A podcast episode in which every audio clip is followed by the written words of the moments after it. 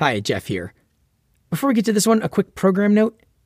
Last week's episode about how AI could bring some fundamental shifts in education had us thinking about what it means to be human. And that called to mind this episode that we first ran this summer. An interview with a philosopher who thinks that schools should teach even the youngest kids how to wrestle with deep, meaty questions about who we are and why we're here. So yes, this is a rerun. It's a little break for us to get ready for the Thanksgiving holiday this week. But I'm excited to share this one again, in case you missed it. And maybe it'll give you some fodder for discussion at your own holiday meal. Hope that's a great one. Here we go. Hello, and welcome to the EdSurge podcast, where every week we look at the future of learning. I'm Jeff Young. I'm a reporter and an editor here at EdSurge. We're a nonprofit newsroom covering education. Little kids, they make great philosophers. In fact, philosophy professor Scott Hershovitz argues that kids make better philosophers than most adults. Kids are new to the world and they're constantly puzzled by it. They're filled with questions. They're noticing things that don't make sense, or at least don't make sense to them. And they're trying to puzzle it out. And their playfulness is a big advantage. They're fearless, like, as little thinkers, right? That they're not worried about seeming silly. Silly is kind of the business they're in. So when they have ideas, they just try them out and they share them. And all of this, I think, gives them a kind of like fresh perspective on the world and a really creative perspective on the world that it's actually hard for adults to recapture because, you know, we are sometimes worried about seeming silly. And like many of the deepest philosophical questions are questions as a grown-up that you might seem a little bit silly if you spend time talking about. Hershovitz worries, though, that too often teachers and other adults brush off or ignore kids when they're asking big things like, what are our lives for? Or what happens when we die? Or are we all just a figment of someone else's dream? This professor teaches philosophy at the University of Michigan, and he has two small kids of his own, Rex and Hank. They're now 13 and 10. And his conversations with his own kids sparked him to write a book highlighting the philosophical potential of youngsters. It's called Nasty, Brutish, and Short: Adventures in Philosophy with Kids. The book ends up being a playful way to get into big philosophical issues about justice, and authority, and language. It's actually a really funny book, too. I recently connected with Hershovitz to ask why he thinks it's important to nurture these philosophical instincts in kids and what advice he has for educators about how to do it. I started by asking for an example of one of those moments with his own kids that inspired the book. When Rex was 4, we were sitting at dinner one night, and he just sort of wondered aloud whether he might be dreaming his entire life.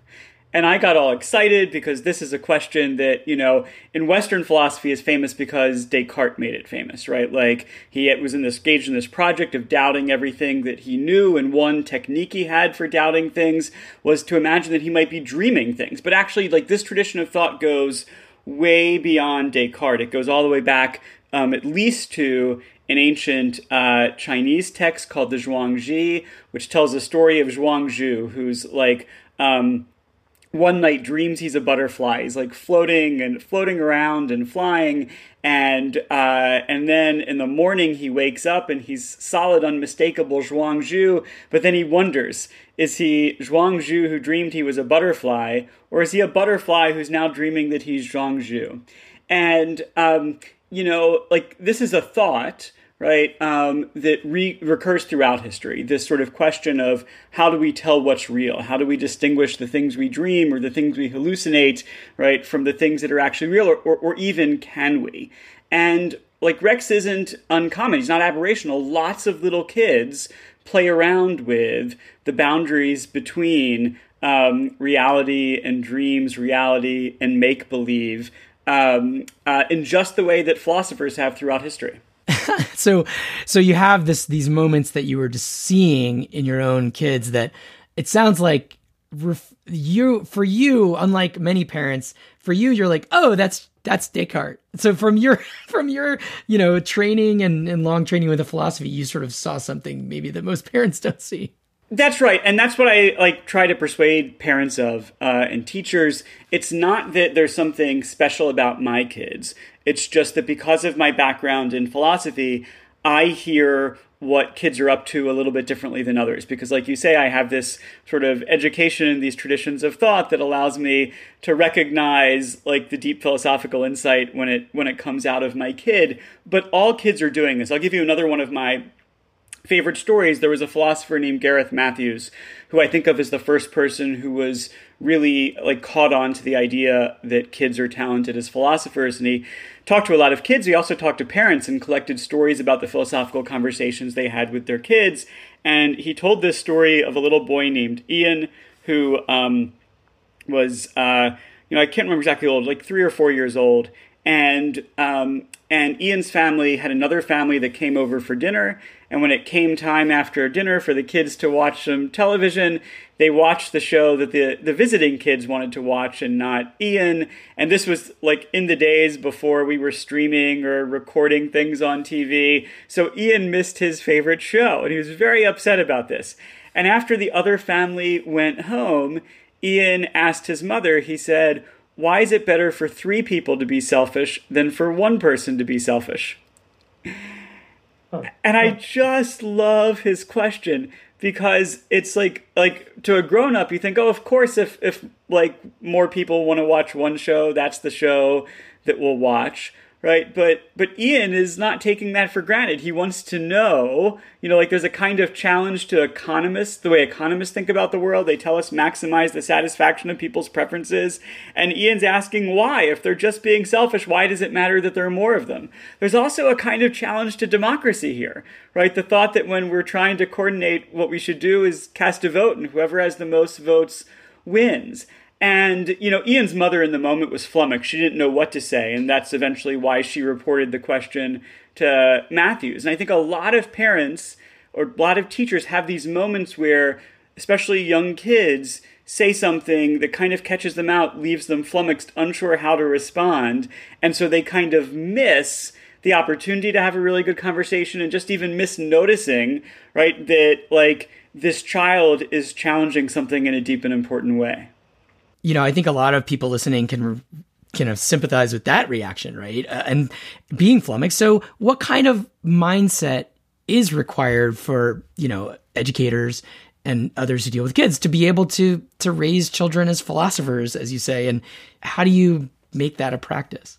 So I think the most important thing is just to listen to kids and to take their ideas seriously. Matthews was fond of saying that when you there's something special, right, about the kinds of conversations you can have with the kid when they raise a question that's philosophical. If your child is asking you something scientific, right, chances are the answer, and you can just tell them how that works. Why does water bubble when it's boiling? Well, you might remember that explanation from your science class, or maybe you'll go to Google and you can look up an explanation.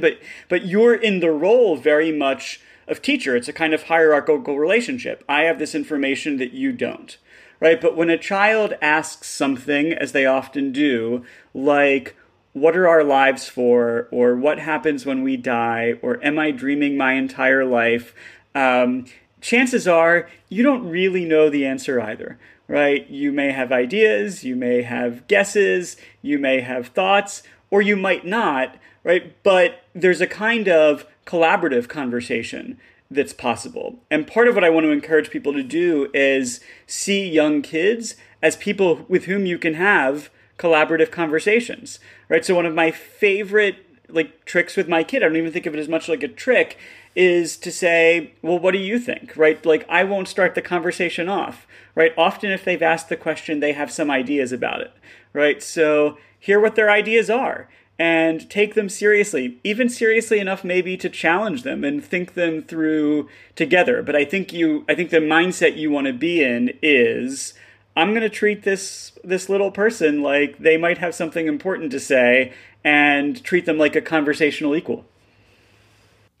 I mean, the anecdotes are so, fun, and there's so much humor in the book, but I do have to ask, as a parent myself of a couple little kids, you know, do you ever struggle with it though, with actually pulling off that in the moment of like busy lives and why, or whatever the questions are coming?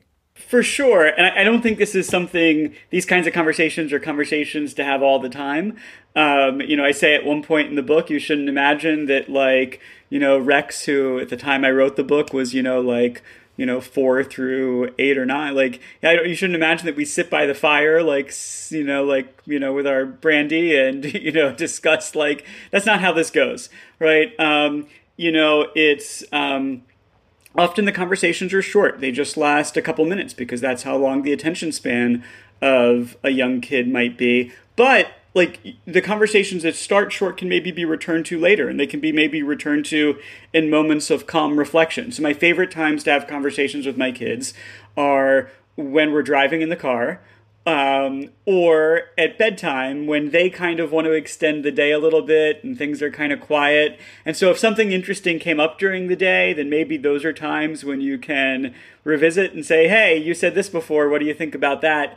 Often they're up for engaging those conversations at greater lengths, but the payoff can be great. So I told you the story of Rex wondering whether he was dreaming his entire life, and he got really interested in that. And periodically, like, you know, every once in a while, over a period of years, he'd get interested in the thought again. And the way it would work is he'd try to come up with ways to prove that he wasn't dreaming. And then I try to come up, and then I try to refute, right, his argument to show him that he still couldn't tell whether or not he was dreaming. So one day, years later, actually, so it started when he was 4 and then he was in 2nd grade. We're walking home from school, and he says to me, wouldn't it be weird if you and I were having the same dream? And we have to be having the same dream if we're talking to each other. And I said, yeah, that would be weird, but what if I'm not real? What if I'm just a character in your dream? And you could tell this kind of like this thought like blew his mind, and he started to repeat it. He's like, so you might not be real? I said, that's right. And he said, what about my friends? I said, maybe they're not real either. And then just as we were having this conversation, we got to our house and we turned into the driveway, and my wife, Julie, had arrived home with our younger son, Hank. And Rex looked at her and he said, what about mommy? And I said, she might not be real either. And he said, then I don't want to wake up. Which is like the sweetest thing ever about his relationship with her. I mean, says something maybe also about his relationship with me, that he was happy to let go of the idea that I might be real. But also, it was such like, it was also a moment of deep philosophical insight, right? Like, there's always a question philosophers have of like, what should we make of this skepticism? Is it significant in our lives?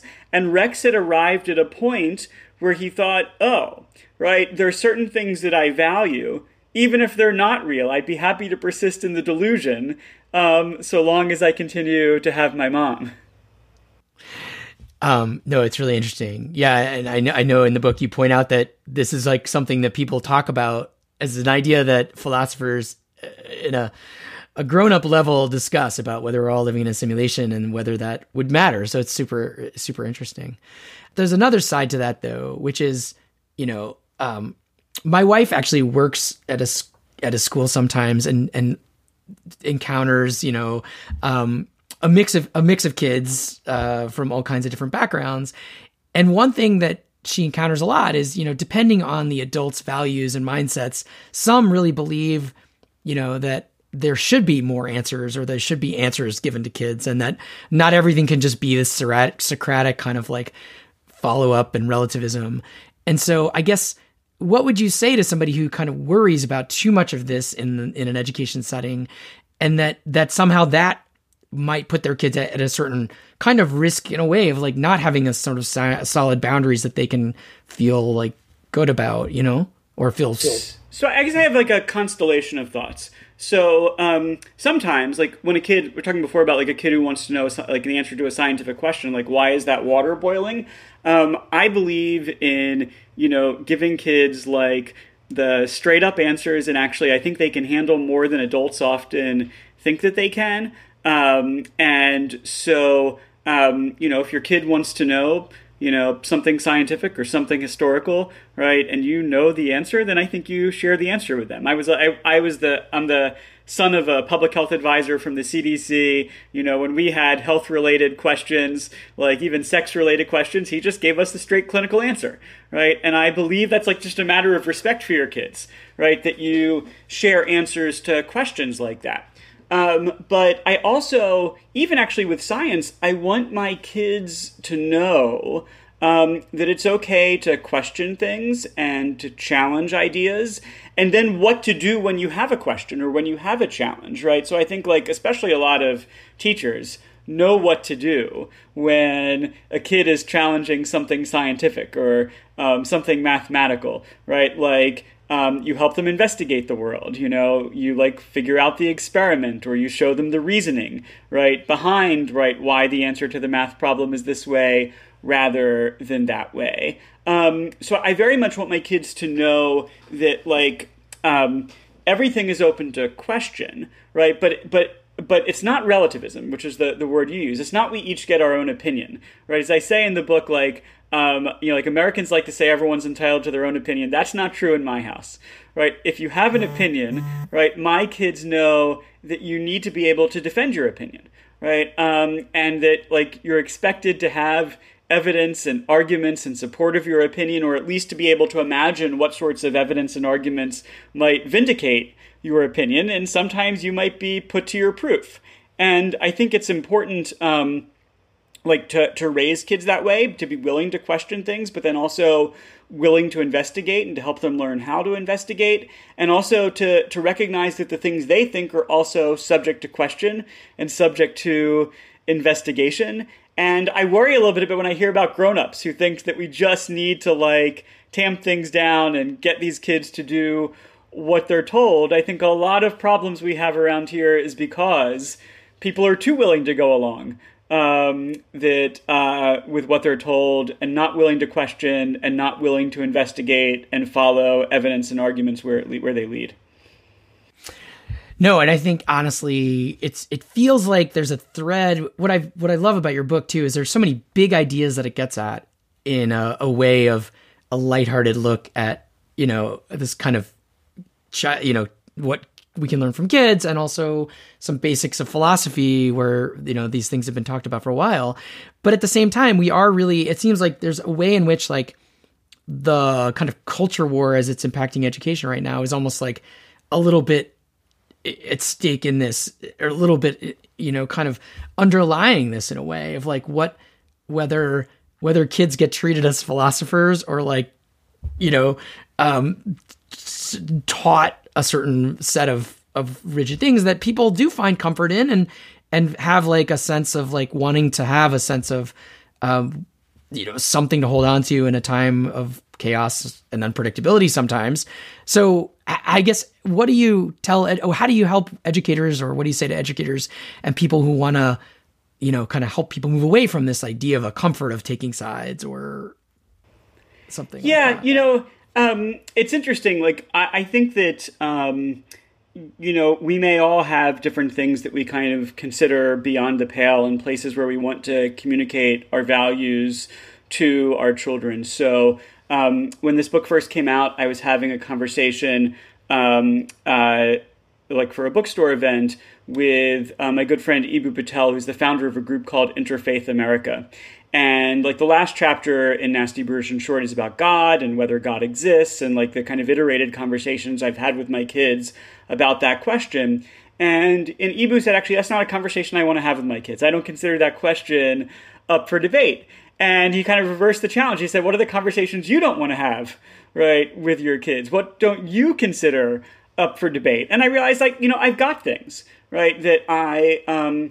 that, like, at least in the first instance, I might think are not up for debate, right? So, like, that everyone deserves to be treated with respect, and that we all matter equally, are kind of like red lines for me. If I thought my kids were challenging those ideas, I think I'd get really uncomfortable. But I also think I'm committed enough to this project and have enough respect for my kids that, though I'd be uncomfortable in the moment, I'd want to push past it, right? And if my kid was really, like, challenging the idea that we sort of all matter equally, right? Like, I'd want to hear them defend the opposite idea, right? I'd want to hear them explain why they think that some people matter more than others. And it would make me really uncomfortable. But here's why I think it'd be important to engage, right? Because if my child has those thoughts, they're not going to disappear just because I ignore them, right? And so if I like take them seriously and engage them and try and figure out what's driving them, then at least have the opportunity to respond, right? And to engage in a conversation about it, and maybe lead them to the views that I think are the better views to hold. But if I don't engage that conversation, there's no chance. And I kind of feel the same way. I was encouraging Eboo to feel the same way about doubts his kids might have about the existence of God, right? If they have those doubts, they're not going to go away just because dad ignores them, right? So an honest conversation, right, may be a way of getting your kids where you want them to go. It might not be, right, ultimately. But at least you'll be involved in a conversation rather than leaving them to their own devices. If you had a magic wand, how would you change, the education system to around the issues we're seeing? Yeah. I would love to see philosophy taught in schools. It is part of the curriculum in many other countries around the world. And there is a kind of small but growing movement to have philosophy taught in American schools. There's a really wonderful organization called the Philosophy Learning and Teaching Organization that if your listeners would like to learn more, they've got tons of resources and hold lots of webinars and in-person events in training, that train teachers to teach philosophically. I think there are potentially lots of benefits to it, right? One is that kids have this kind of innate disposition to philosophical reflection, to thinking about really big, important questions. And I think that adults too often communicate that they don't value that. And so kids leave it behind as they get a little bit older. And I think we could help our kids to stay deep thinkers. If we showed them that we value this aspect of them and care about them and care about engaging it, so that's one upside to it. Another upside is when you teach philosophy in schools, you have the opportunity to cultivate norms of good conversations and good deliberations, right? So you teach people that you teach kids that. We're going to take turns talking, and we're going to listen to each other. And the first thing we do after someone else speaks is we make sure we understand what they said, right? Before we go on to share their views. And we don't shout people down or just tell them that they're wrong, right? We respond with evidence and arguments, and we offer them reasons, and we do it all respectively. We have, as grown-ups in this country, a real problem having civil conversations across difficult divides. And so I have some hope that if we cultivated that kind of practice among our kids, that maybe in the long run, there would be positive payoffs for our culture in general. I'll also say for the teachers listening, it's just fun, right? So another website that people can visit is the Prindle Institute for Ethics has a website called Teaching Children Philosophy. And they have teaching modules for dozens and dozens of picture books, right? The picture books that are almost certainly in your classroom already. And Nuffle Bunny and Frederick and just on and on, a classic series of books. And for each of them, they describe some of the philosophical issues that are raised in those books and then give you a list of 15 or 20 questions that you might ask kids as you read. And you shouldn't try to ask all 15 or 20. You just pick out one or two as you go, and you can get really phenomenal conversations. I've visited my kids' classrooms and done bookstore events with little kids, and their parents sit in the back of the room amazed at how thoughtful the kids are and how eager for the conversation kids are and how excited they are to share their ideas. And so it's just a kind of, in the time you would take to read them a story anyway, right? If you ask some questions as you read, you'll be really impressed and enjoy the conversations that follow. Yeah, I think there's a point in your book where you mentioned that you had your college class over to your own house during a discussion of the trolley problem. And then had the you kids train or something, simulate, you know, playfully this, you know, philosophical riddle puzzle that a lot of our listeners might know already. So it seems like you've tried to do that in your own. And so that's an example of kind of taking like this adult bit of philosophy and bringing it down to kids' levels. So I teach them to trolley problem, and we take their train set and they arrange it, and then they offer their views. And actually, if you go on YouTube, you can find other parents have had this idea too with little train sets. But, you know, I'll give you one like concrete example. One of my favorite kids' books is called The Library Lion, right? It's a book. I know that one. Oh, yeah. You know The Library Lion. Yeah. No, but go ahead and remind our listeners. Yeah, so it's a book about a library who just one day, a lion who just one day shows up in the library, and people are concerned about this, and they go to the librarian, and she says, "Is he breaking any rules?" And they say no. He says, "Well, if you're not breaking any rules, then he can stay." Well, eventually in the story, he does break a rule, right? The librarian gets hurt, and to get somebody's attention, to get her help, he roars as loud as he can roar, and then he banishes himself from the library because he broke the rule. He has to go. He can't be there anymore. And then, you know, the rest of the book is about like the search for the lion to bring him back to the library because he had a good reason for breaking the rule. Well, this book is near and dear to my heart because I'm a philosopher of law, right? And so the questions like that I discuss with my law students are, what's the value of rules? Why do we have laws? What makes them important, right? And then, right, when is it okay to break them, right? The answer is not never, right? Like we've got long traditions of like civil disobedience and defenses of necessity, right? And so the kinds of conversations that I have with my adult law students, you can also have with little kids, right? And they're super enthusiastic and they have lots of thoughts, right, about when it's okay to break rules and what the consequences for breaking rules should be. And so you can read that book in two different ways. You can read it just as a nice story and then close the book and move on. Or you can read it and just stop at the right moment and say, is it okay that the lion broke this rule? Right? When is it okay? Have you ever broken a rule? Did you have a good reason? And you'll get like really deep, insightful conversation going among elementary age kids. You know, one of the things that I hear educators struggle with a lot these days is it's not so much the testable material, the content of the, you know, curriculum, but about the relationships on the playground or in behavior in class, just the, you know, maybe it's coming out of the pandemic, all the things going on in the society that are so, you know, kind of unsettled these days. And I guess I wonder, you know, how you feel like this philosophical bent or, you know, kind of cultivation that you're arguing for fits into what educators are kind of doing around outside of the academics in helping people through these kinds of relationships. You talk a little bit about some of these ideas in your book. That's right. Yeah. And actually, I would encourage people not to see those things like the sort of like handling the relationships and the behavioral issues as wholly separate from the academic education that they do. So chapters like 2 and 3 in the book are about revenge and punishment. And, you know, grounded in a story with my little one, when he was 3 years old, we're hanging out one day and he tells me this story, which comes out in a really truncated way. He said, the other day, this other kid at school, Caleb, called me a mean name. He called him a floofer-doofer. He's like, and then the teacher came to talk to me. I was like, well, why did she talk to you?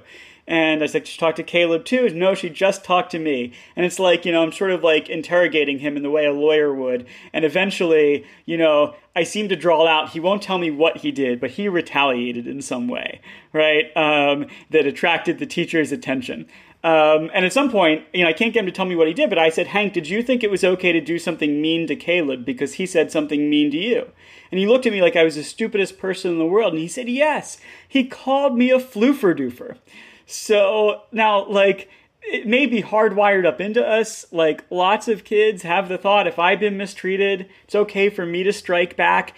And in the book, it's a kind of an investigation with me and my kids of why are people interested in revenge? What are they getting out of revenge? What do they want out of it? And then once you identify maybe what the feelings are, what the attitudes are that lead people to want to exact some kind of revenge, then you can think about other ways of achieving the same kinds of aims, the same kinds of ambitions.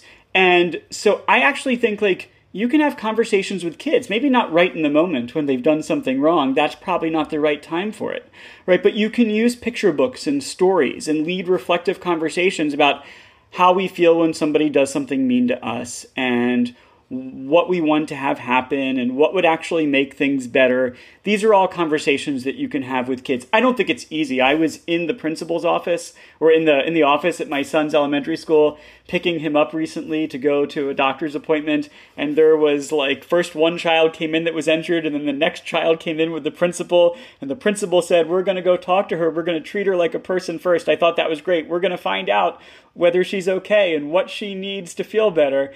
And she got into the room with the boy who had injured her, and she said, don't you have something to say? And he said, nope, I don't want to say anything. And, you know, and then she did what you would do. Like, she took him into the office, helped him calm down. They tried again a little while later. So I know that these moments are really difficult and really challenging.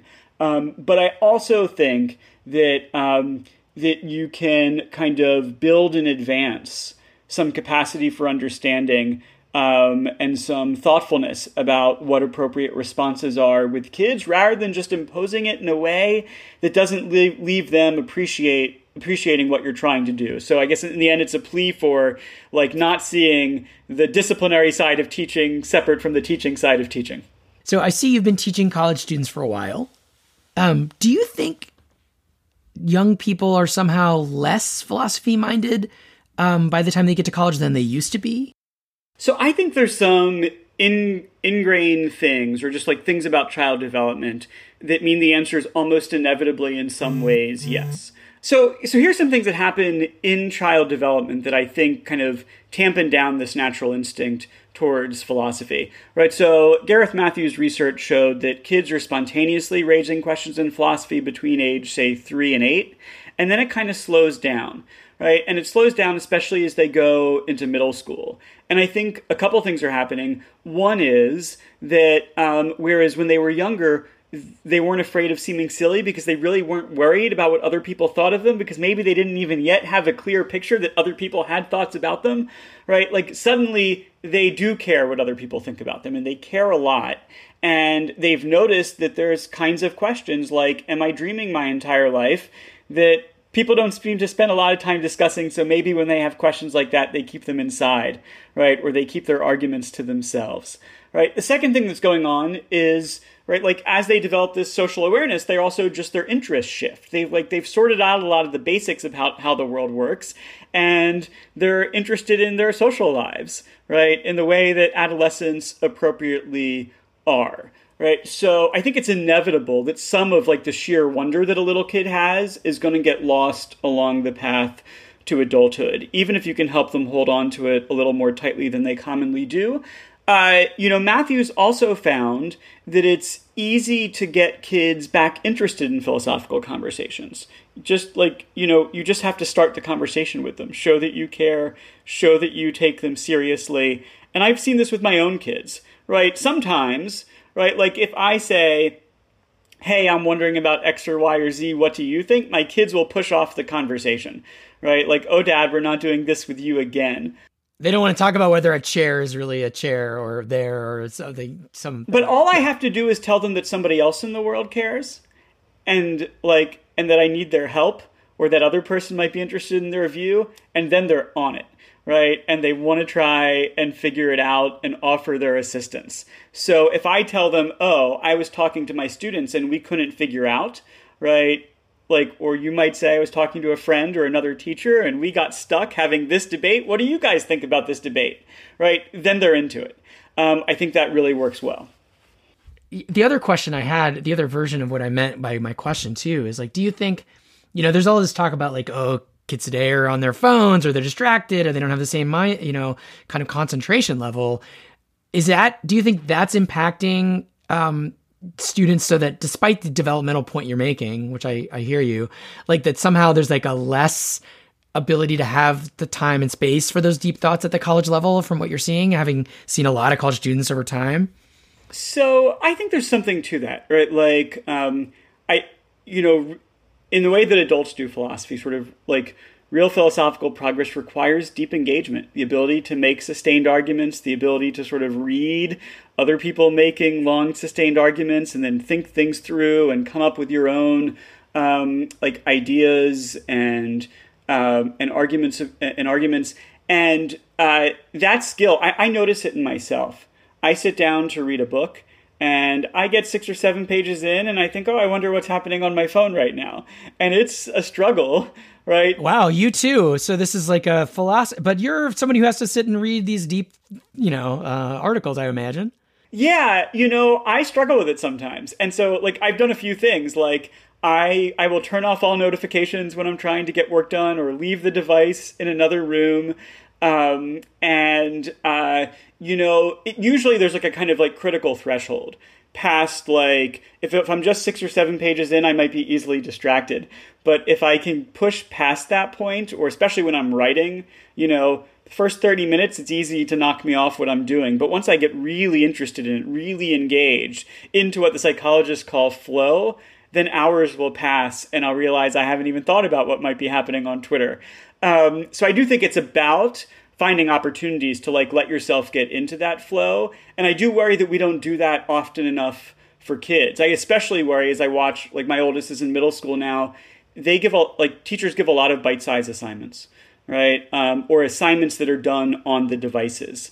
Make me a PowerPoint presentation about X, or, do a research project about Y, but don't write it up as a paper, put it in some other format that's quickly and easily and technologically produced. And on the one hand, I totally get why they do this. And there's at least a little bit of an argument for it that this is how these kids are going to work in the world. So mastering these digital tools is important for them. But I sure wish that there were some projects, right, that required a kind of deeper, longer, more sustained engagement. And maybe I'm misremembering, but I kind of think by the time I got to 7th grade, there were more of those projects back then than there are now.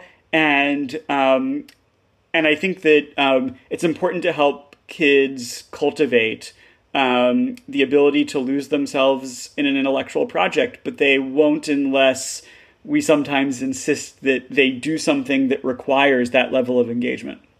Yeah, I guess one of the things, we are seeing, and there was that recent New Yorker article about the English major is dead, and that there's a decline in people majoring in philosophy and other humanities fields. Why, is there a way in which you're suggesting... Can I rant about that for a second? Sure. Yeah. Part of the decline for humanities is because we relentlessly talk up the significance of STEM education, and we... we have a lot of economic anxiety, right? We think, I want to make sure that my child gets a job, and this education is very expensive. And so I want it to be the kind of education, it's not that is almost in a way vocational, not in a pejorative sense, but I know if my child gets a computer science degree, there's a kind of job at the end that naturally leads to. If they get a business degree, there's a kind of job at the end that naturally leads to. And I worry, it's the object of jokes, right? People think that if my child majors in English, or my child majors in philosophy, or my child majors in German, or whatever it is, that maybe there's not a job at the end of that, right? But that is absolutely the wrong way to think about this, because a child that majors in one of these humanities subjects is doing exactly what I described before, right? They are thinking deeply in a sustained way, right? They're learning to mount evidence and arguments, and they're developing skills that are extraordinarily flexible, right? The data on philosophy majors, job-wise, right, despite what the politicians want you to think when they crack jokes, is extraordinarily good, right? They're highly employed, and they're, earning good salaries. And of course they are, because, what you learn when you learn philosophy is how to think carefully and critically, and there's really no profession that you might enter where somebody who thinks carefully and critically isn't a value. So this is not anti-STEM in any way. STEM education is great, and we need scientists, and we need engineers, and we need people, right, that have mastered the basics of business. It's not really an anti-business screed. Otherwise, it's just to say that we've collectively lost our way and not realizing that somebody who, say, studies English or studies philosophy is absolutely acquiring skills that will help them in their profession, will also just help them as people and help them as citizens. And we should want lots of those folks floating around too. Yeah. I mean, do you worry that that without sort of some of the things you've suggested in this conversation, like putting more philosophy at a lower kind of level of K-12 education, or, you know, kind of counteracting these trends in humanities, you know, what's at stake? Yeah, I do worry about it. Like I don't know if you can draw a straight line. Causation at a social level is always very hard to untangle. But we have got like a lot of people who engage in a kind of endless conspiracy style thinking of fitting facts into a preferred theory, right? Rather than testing their theories against the facts in the world. And I do think, right, that that probably reflects some educational failures, not just educational failures. There's a lot of things to say about technological change and the way the media has become fractured and the way the internet works to always serve up something next that you're going to agree with, right? You know, like there's lots of work in psychology and sociology and on the philosophy side among epistemologists on how we end up in echo chambers and epistemic bubbles. And I write about that in the knowledge chapter in the book. You know, I think like good philosophy education can be a kind of inoculation against this, right? Like the training to always think like, how is it that I might be wrong? Right. Like to really want to engage and understand the ideas and arguments that other people have, and to be open to the idea that you've made mistakes. If we could find a way to cultivate that through education, then I think we could be in a really better place where we are now, and maybe in a better place than where we're headed. And I guess explain why that's different than, you know, we certainly see a lot of efforts about digital citizenship or citizenship efforts or civics classes. There are ways in which schools try to get at some of the ideas that you're talking about. What's really the core difference in what you're just...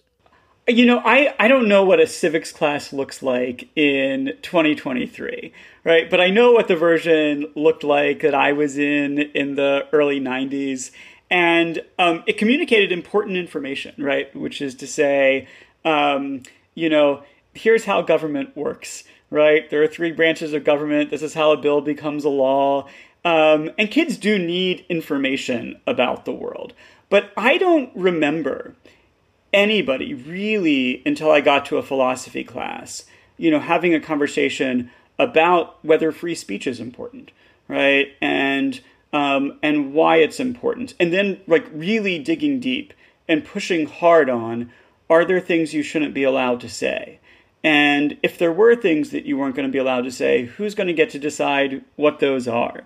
Or similarly, is democracy important, right? There's like lots of surveys that show young people are less likely to say that living in a democracy is important than older people. That terrifies me, right? And so, you know, I hope that educators are out there having conversations, but not conversations that are one way. Let me tell you why democracy is important, but are really inviting kids to think through these deep questions of political philosophy, right? That Locke and Montesquieu and all the people who influenced our founders thought through. And what I like to do is let kids know that they can be part of those conversations too, right? Like, let's think about Hobbes, who lived through the English Civil War and came out with this set of views, and Locke, who came out with a different set of views, and which one makes more sense to you? You know, if that's what civics class is, then yay, civics class. And if civics class isn't yet that, then I think there's more that we can do to educate citizens. I came away from the book with a better appreciation, I think, for how much thought has been put into some of these same questions that maybe a kid comes up with naturally, but then philosophers that have really dug into. And I guess there's some maybe comfort in the fact that these ideas are age old, as you've referenced, as we've talked about. But then again, is it maybe like this philosophical hamster wheel that will never get off? Like, are there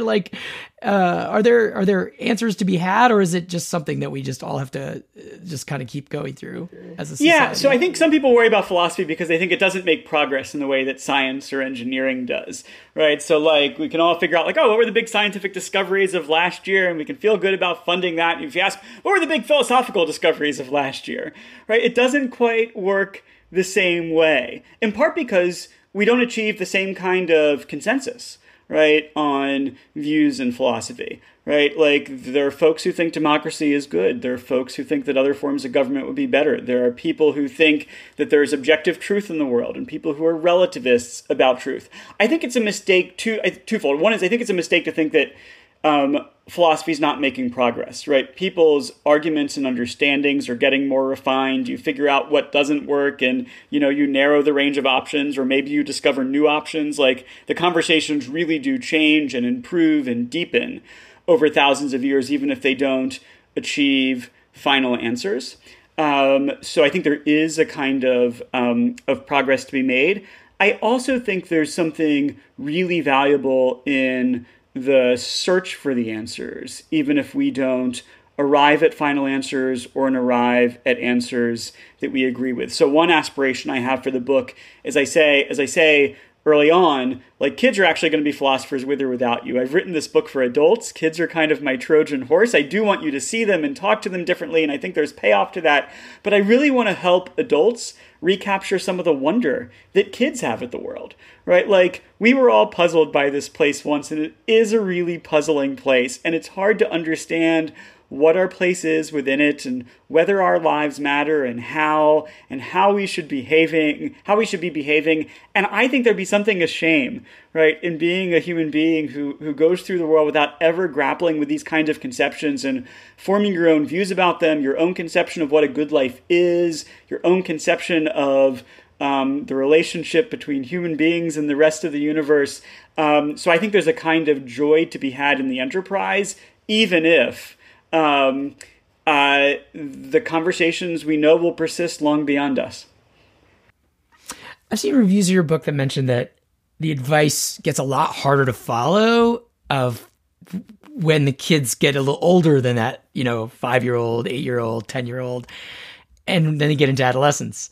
I guess, obviously, your kids have now grown up a little more since the book came out, or since you researched it, since I know the publishing schedules are, you know, there's that delay. So I guess what is one revision or addition that you'd have based on experiences since you wrote the book? Oh, that's a really great question. So like kids are absolutely a moving target. They're changing every day. And as I said, like kids in general, I think become sort of less, naturally inclined towards philosophy as they get older. And then my kids in particular, like my younger one, Hank, will be like, if I start a conversation, I'll be like, are you going to put this in a book? A little skepticism at your own methods. Yeah, here. That's right. Or he's learned to kind of flip it around. And instead of like letting me say, what do you think? He'll be like, I want to know what you think. I want to hear you work it through. Right. So I've got some particular challenges, you know, carrying it through with my own kids. But you know, as I said before, like, I think even though it becomes more challenging, like, you can still find ways to engage them, especially if you meet with them where they are, with the kinds of issues they're concerned with, or, as I said before, enlist them to help others. So what's an addition or a change that I would make? You know, I do still have like really great philosophical conversations with my kids, even though they're somewhat less frequent. Now that they're older, maybe somewhat less funny. They're like more serious, more adult conversations. If I was writing the book again, I'd include a chapter about death. And we've had some interesting, challenging conversations about death. As far as As far as changes, I don't know if I'd make changes, actually, because it kind of captures them at a moment in time, which is ephemeral. And part of what I want to say to parents and teachers is, like, really take this in and enjoy it, because it's, like, a super cool time of childhood. Well, lots of ground here covered. Thank you so much for taking the time today for talking with us. This was really a blast. Thank you so much for having me. This has been the EdSurge podcast. Every week, we look at big issues in education. If you like the show, please follow the EdSurge podcast on whatever podcast app you listen to. And make sure to sign up for our EdSurge podcast newsletter. It's free on our site, edsurge.com. Go up to newsletter, where you can find links to resources that we mention in each episode. And you can just stay up to date with what we're working on. This episode was written and put together by me, Jeff Young. You can find me on Twitter at @JRYoung. Or on the web at jeffyoung.net. Special thanks this week to my wife, Leah. She's also a journalist. She's the one who first found this book, Nasty, Brutish, and Short, at the local library and pointed it out to me. And she helped craft the questions for this episode. And thanks to Rebecca Koenig for editing help this episode. Music by Komaku. We'll be back next week with more on the future of learning. Thank you for listening.